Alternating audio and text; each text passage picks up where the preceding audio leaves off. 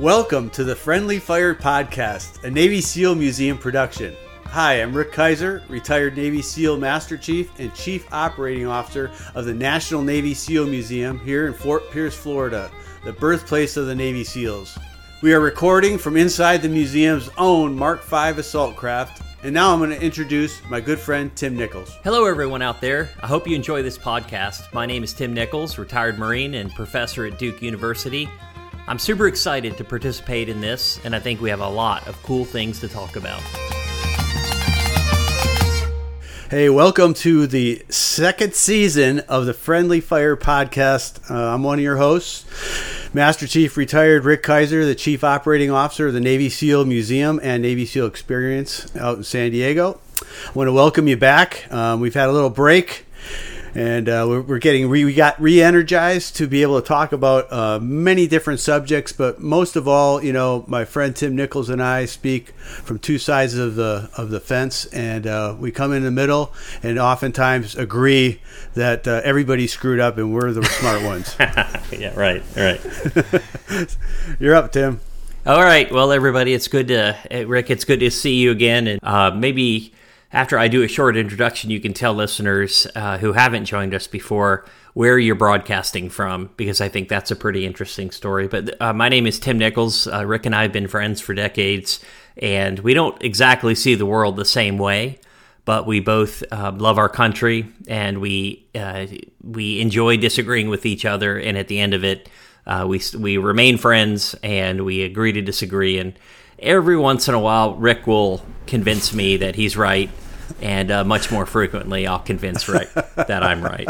Uh, so, Rick, where are you broadcasting from? We are broadcasting from the National Navy SEAL Museum in Fort Pierce, Florida, on board the Mark V assault craft on the museum grounds. Um, we have many different things here at the Navy SEAL Museum, and this happens to be one of them. And we are in the Woodford Reserve Lounge nice. because all SEAL boats need to have a uh, a lounge, a bar lounge uh, below decks. Well done. At least at the museum. so uh, it's been a couple years, or it's actually it's, it's been a little bit over a year, and uh, we've pretty much gotten through the pandemic, and uh, now we're focused on uh, getting back to normal, getting Americans out and about. I'm sure your visitation at the museum has skyrocketed now since uh, people are more mobile. So how are things going down there? I'll tell you what, Tim. I think what I tell people is like, thank God we live in the free state of Florida because we've never been shut down, except at the very beginning. We were shut down for about two months, and uh, you know, Governor DeSantis opened up the state, and uh, we have been flourishing ever since. Good. Um, now, of course, in the last you know six to twelve months, we've seen much much higher numbers because people are more people are getting out and about yeah. rather than just Floridians. So we've been having a lot of uh, tourists visit us, um, and it's good to see everybody back. Now, COVID, yeah. as you know, is not going away. Uh, we're a little downturn right now as far as uh, visitation, just because that's Florida. Everybody's right. back to school, and we'll start picking up again in October, and it'll be strong until May. That's our season. If you didn't know it, in Florida, is October to May. Yeah, yeah, but and you you also um, you have a big uh, event coming up. The uh, it's called like the Stump Muster or the uh, reunion, where you get a bunch of retired frogmen to uh, tell lies and um, and have some music and fun. And then you're also aren't you wor- working on a new museum out out west? Yeah, there's a couple things going on. We have the uh, Navy SEAL Muster, which is uh, Veterans Day weekend, 4th, 5th, and 6th. Awesome. Uh, it's actually before Veterans Day because Veterans Day falls in the middle of the week. But uh, where we get about 10,000 people come to visit us here at the museum and we have a it's just a big gathering of not only Navy SEALs but but the public and we have uh, live music we have demonstrations we have all sort uh, dinners uh, it's just a great time to be here and celebrate you know veterans uh, if you're not Veterans a SEAL Day. can you come absolutely okay. um, as, as, a matter of fact there's more non-SEALs than SEALs you know oh okay okay yes. good and so, Elaine is considered the hostess uh, for that yes, uh, large yeah, event. She'll be planning all the dinners, all that stuff. And um, if anything so, goes wrong, yeah, yeah, just call her. and then you said something about Navy SEAL experience. What was that? Yeah, the Navy SEAL experience. As you know, we've been working on it hard to try to open up another museum in San Diego, California. Um, that's still an ongoing process. We are you know, in the middle of negotiations with for property. But I know you love that. I know you love that stuff because you're you're all about business. I know. No, I think business uh, distinguishes America from the rest of the world. We have a vibrant business. We have incredibly innovative economy. Uh, we're putting some incredible kids through college who have great ideas and things they want to do. And so uh, I don't want to do anything to tamp down that initiative. But at the same time, all of those committees have interests, and those interests are probably equally important. So the acme for people like you, uh, you know, with uh, senior executives, is to weave it all together and make it work, right? And it's it, you never thought it would take. You never thought it would be short, did you? No, I didn't. But we're, yeah.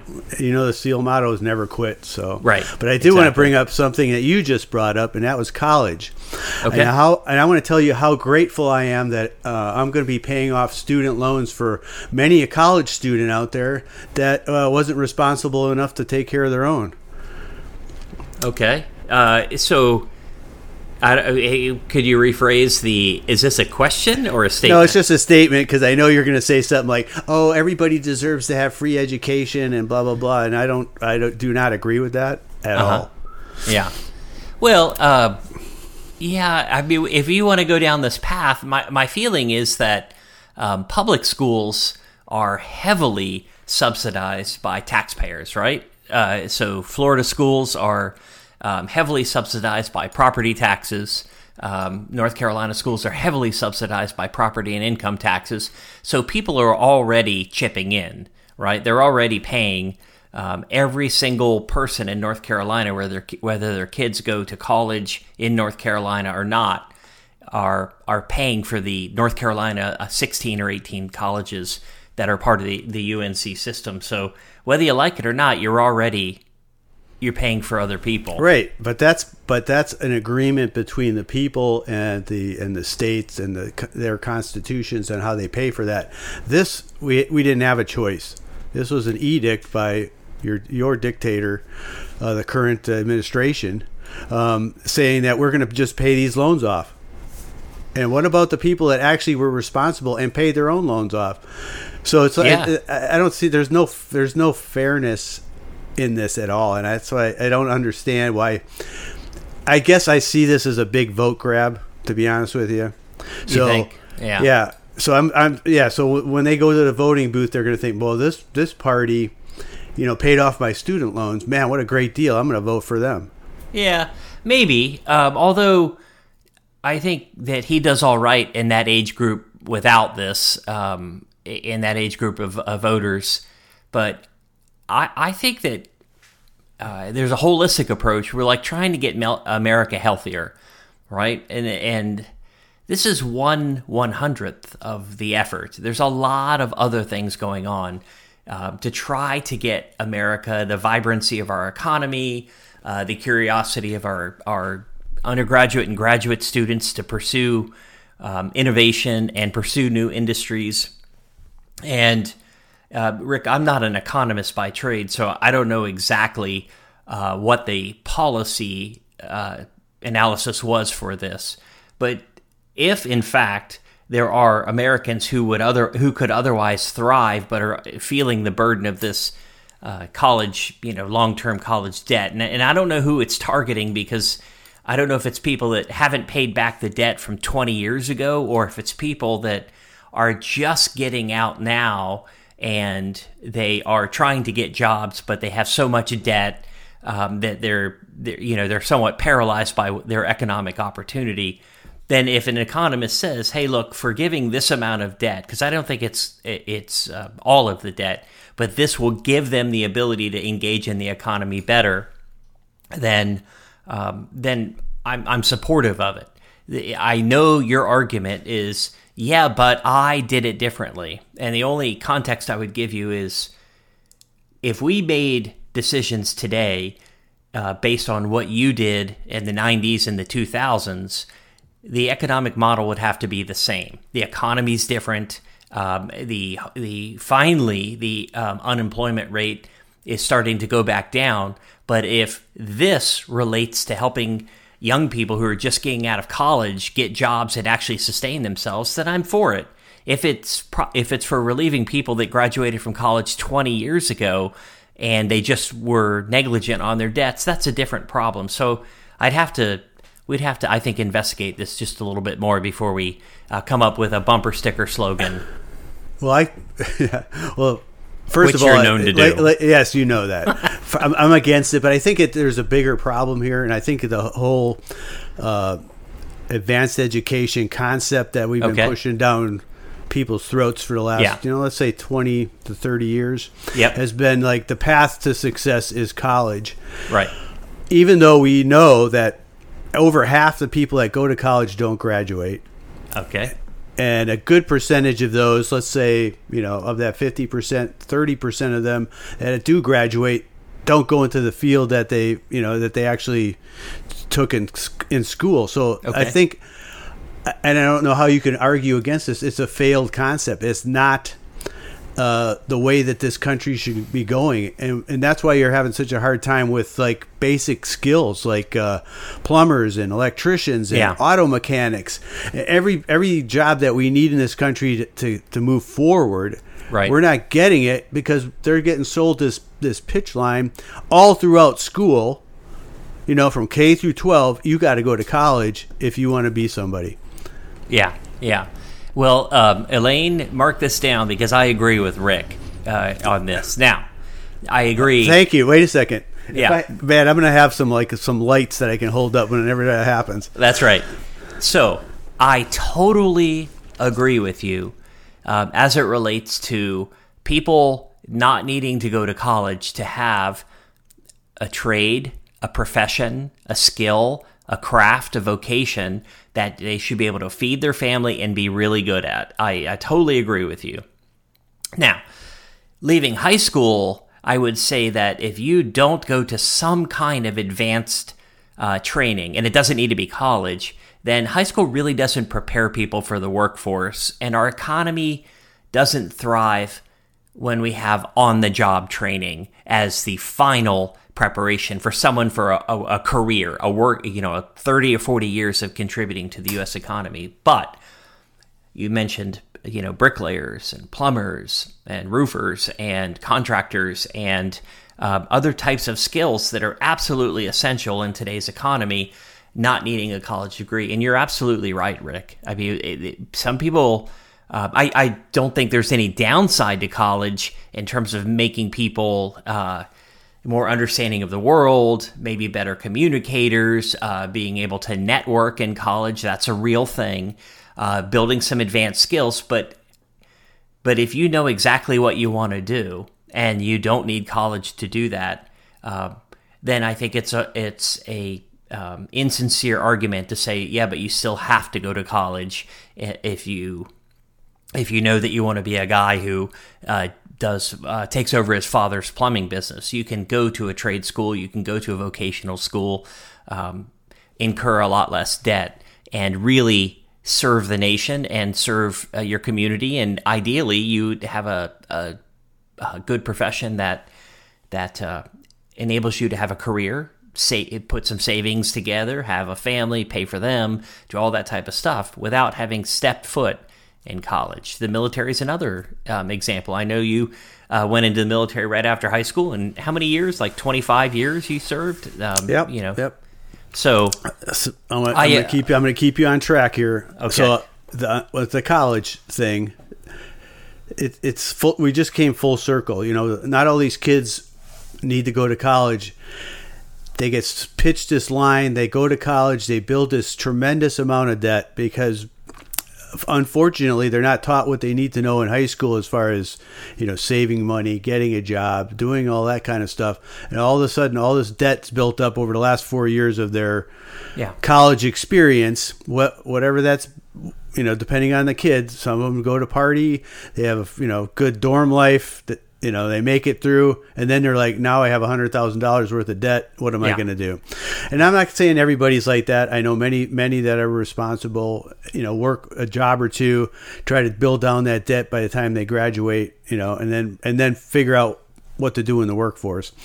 I i just think that's our number one problem and if we would take care of that but i don't see how we can change that system from within because the just the way the uh, you know the teachers unions r- rule with an iron fist about what it, what is taught and what isn't taught in these Mm-hmm. schools, and I think a lot of it is doing harm to the country. To be honest with you, Well, and I could and I could go give you an example by example. Like I think our our main skills reading, writing, and arithmetic. I don't know. I don't need to know about some of these pronouns. I don't need to know about all this other stuff that's going on. It's distracting our kids from learning what they need to be constructive adults.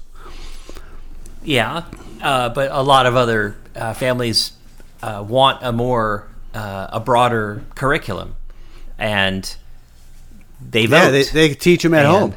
Yeah, well, I, I, yeah, some do, uh, but what I'm saying is that's your that's your one of 330 million opinions, and other parents might come at it a little differently and say, "Hey, look, we want we want um, you know we want these topics covered." One of the things you didn't mention that concerns me greatly is government, civics, history, understanding what country you're in, understanding how we got where we got.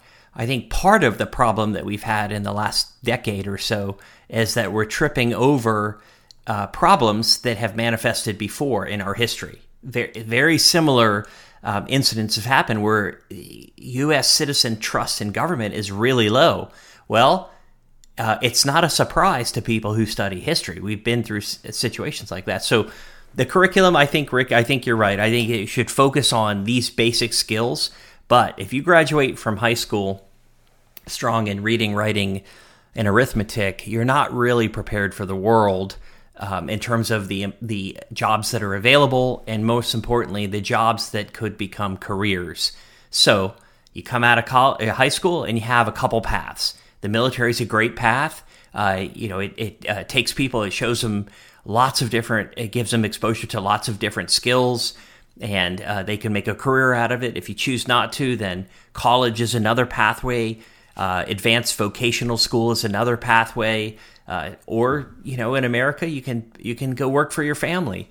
You can do whatever you want. But the, I think a, the problem is that if you're 18 years old and you don't do something that gives you a skill that makes more than the minimum wage, then you're at age 30, the minimum wage will no longer be satisfactory to you, to what you need uh, if you have a family. So we're trying to propel people um, into a you know into a trajectory where it's not just a job and they're not just we live, living week by week. They have a skill that has value to it. A dental um, hygienist doesn't need to go to college but because of that credential that that person has and they could be cleaning teeth they could be assisting dentists they make pretty decent money. And before before you know it if they have a family they, they get benefits they have uh, an income and they can raise a family. So my only argument back to you rick is we the united states has to create a system that allows people to enter into um, the the layers of the economy that sustain themselves. You know, McDonald's jobs don't do it, and it doesn't matter how much we pay. And and uh, to their credit, McDonald's is trying to beat minimum wage, but that job is very difficult unless you're in management to have a career. It's it's good money and it, it gets kids spending money, and some families can make it work, but. Well, it's, It's not, not a good be- trajectory. Exactly, it's not meant to be a career. It never Right. was. Right. So by these people wanting the, to raise the uh, minimum wage for those types of workers, the guy out there spinning signs on a street corner here in Florida is making the same as the person in McDonald's is making. The, um, if you if value uh, somebody that makes a good cup of coffee that gets this this great wage, I'm like this. Those jobs were never meant to be careers. They're, Right. It's just stepping stones on the on your path to success. Okay. So what But prepares you for the next step? More, more either whether it's the paths you were talking about. You either go to college, you go to a trade school, Right. you become an apprentice. Uh, many different paths. Yeah. Um, but you know, thinking that you're going to survive as a barista at Starbucks is not the answer. Yeah. And that's what they're trying. And that's another you know thing they're trying to force down our throat that this is a viable. Um, solution for for our country and, and jobs and stuff that's it's not it's not it's it's temporary. It should be temporary on your path up the chain, unless you become a manager or something like that at Yeah, Starbucks. sure. But I, I agree with you. I think I think the government's uh, position or the government's approach is to try to create the opportunity to have a path. And if you're a barista and you want to do something else, there has to be a way for you to do that, or else you end up with, um, you know, kind of this uh, rigid cultural stagnation where people who are working class can't uh, find jobs or have skills that move them up into the middle class or middle class to the upper class. So the question is, how do you get there?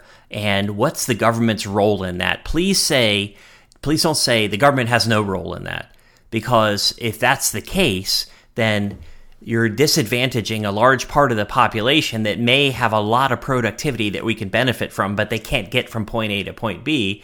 Uh, and there are plenty of countries out there that have these kind of artificial caste systems where no matter how smart and capable you are, you can't get to um, to to where you want to go. And our country's trying. We don't have it perfect, Rick, but Yeah. I do think that those pathways are viable, and I do think that that high school isn't enough.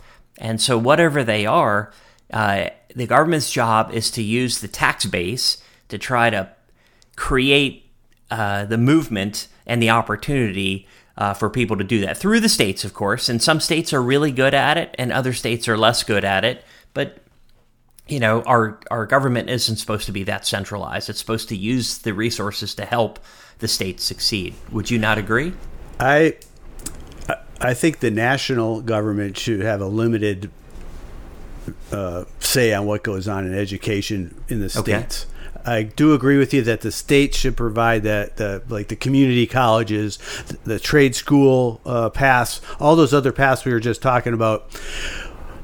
I don't have any issue with using you know uh, taxpayer money to fund those types of things, but they but when they get involved and they put stipulations on how they can use that money and how they can spend it at the community college level or whatever, um, I think that's too far.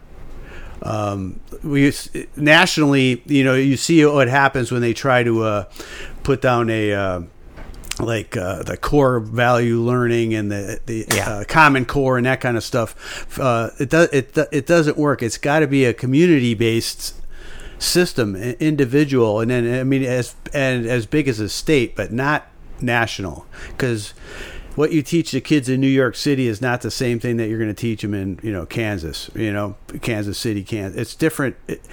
Everybody's different, and you have to cater to that. Try to make it cookie cutter just doesn't cut it.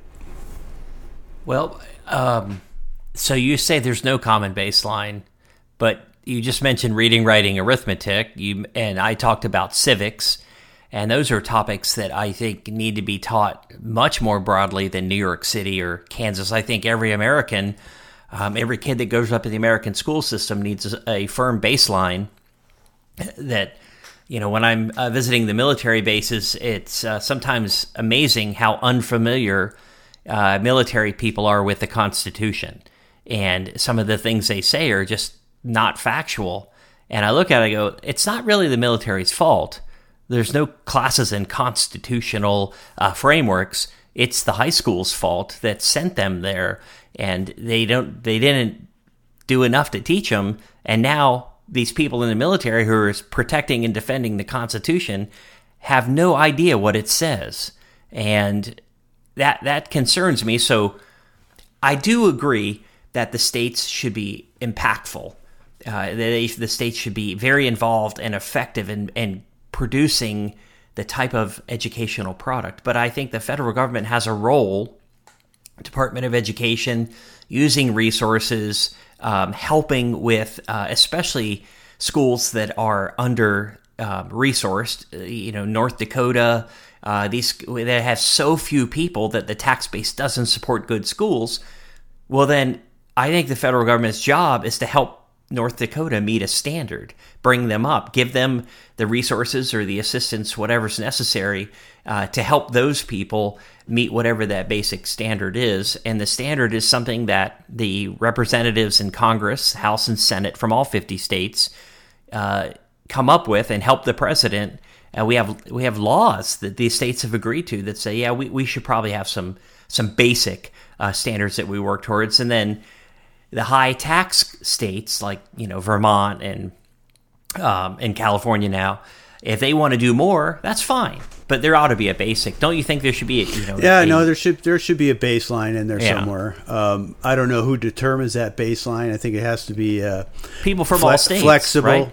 Yeah, uh, but you know, when's the last time that people from all states agreed on anything? You know, It's um, Congress. They vote. Like they, they do it all the time. They just don't agree on stuff that you know. It's clear as this. It's always like garbled language.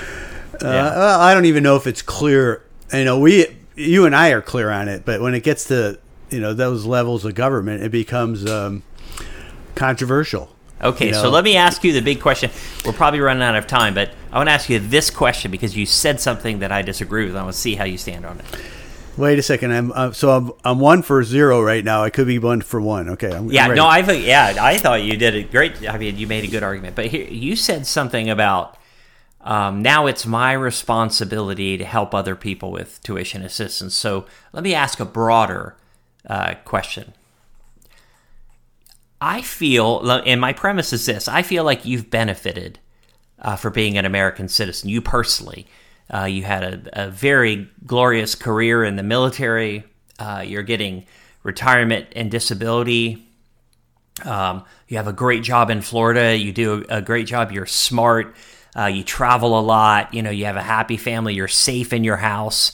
Um, and so, none. I don't think all of those things would be available to you if you lived in a different country.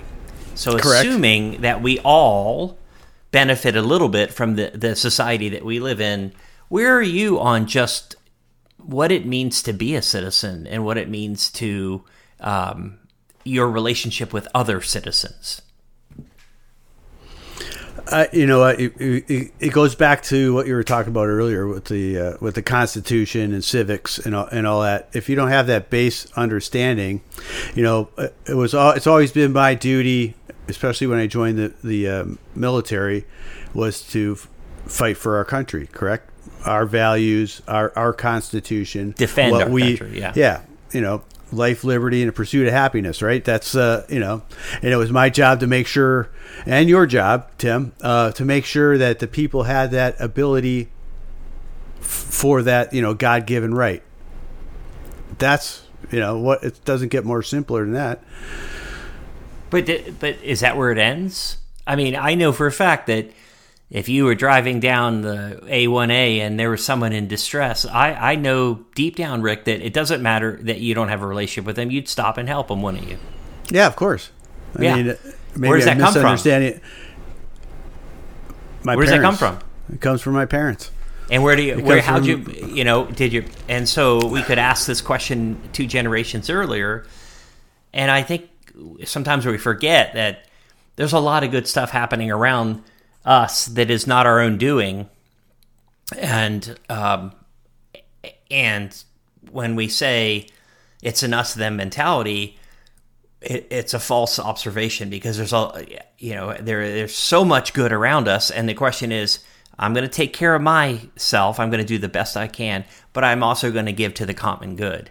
And when people say I don't, I shouldn't have to give to the common good, it concerns me because they're benefiting from it, wh- whether it's tangible, it's something they see every day, or not. And I don't know the exact recipe, but I know that right now, if I called 911, like young men and women would come and help me. And I pay for that, but that's more than that. They're members of my community. So if I saw them in distress, I would do the same thing. Yeah, but you have but you have a say on how your 911 system works in your city. You have a say in that because you vote for your politicians. You do this, you do that. correct.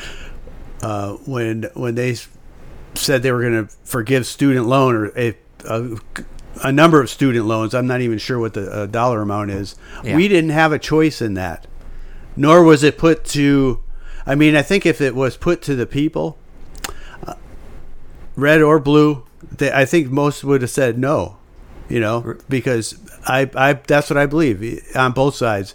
Yeah, Because I it's think- not. It's you're setting them up for failure. I think maybe what you believe is they didn't make a compelling argument to Rick Kaiser.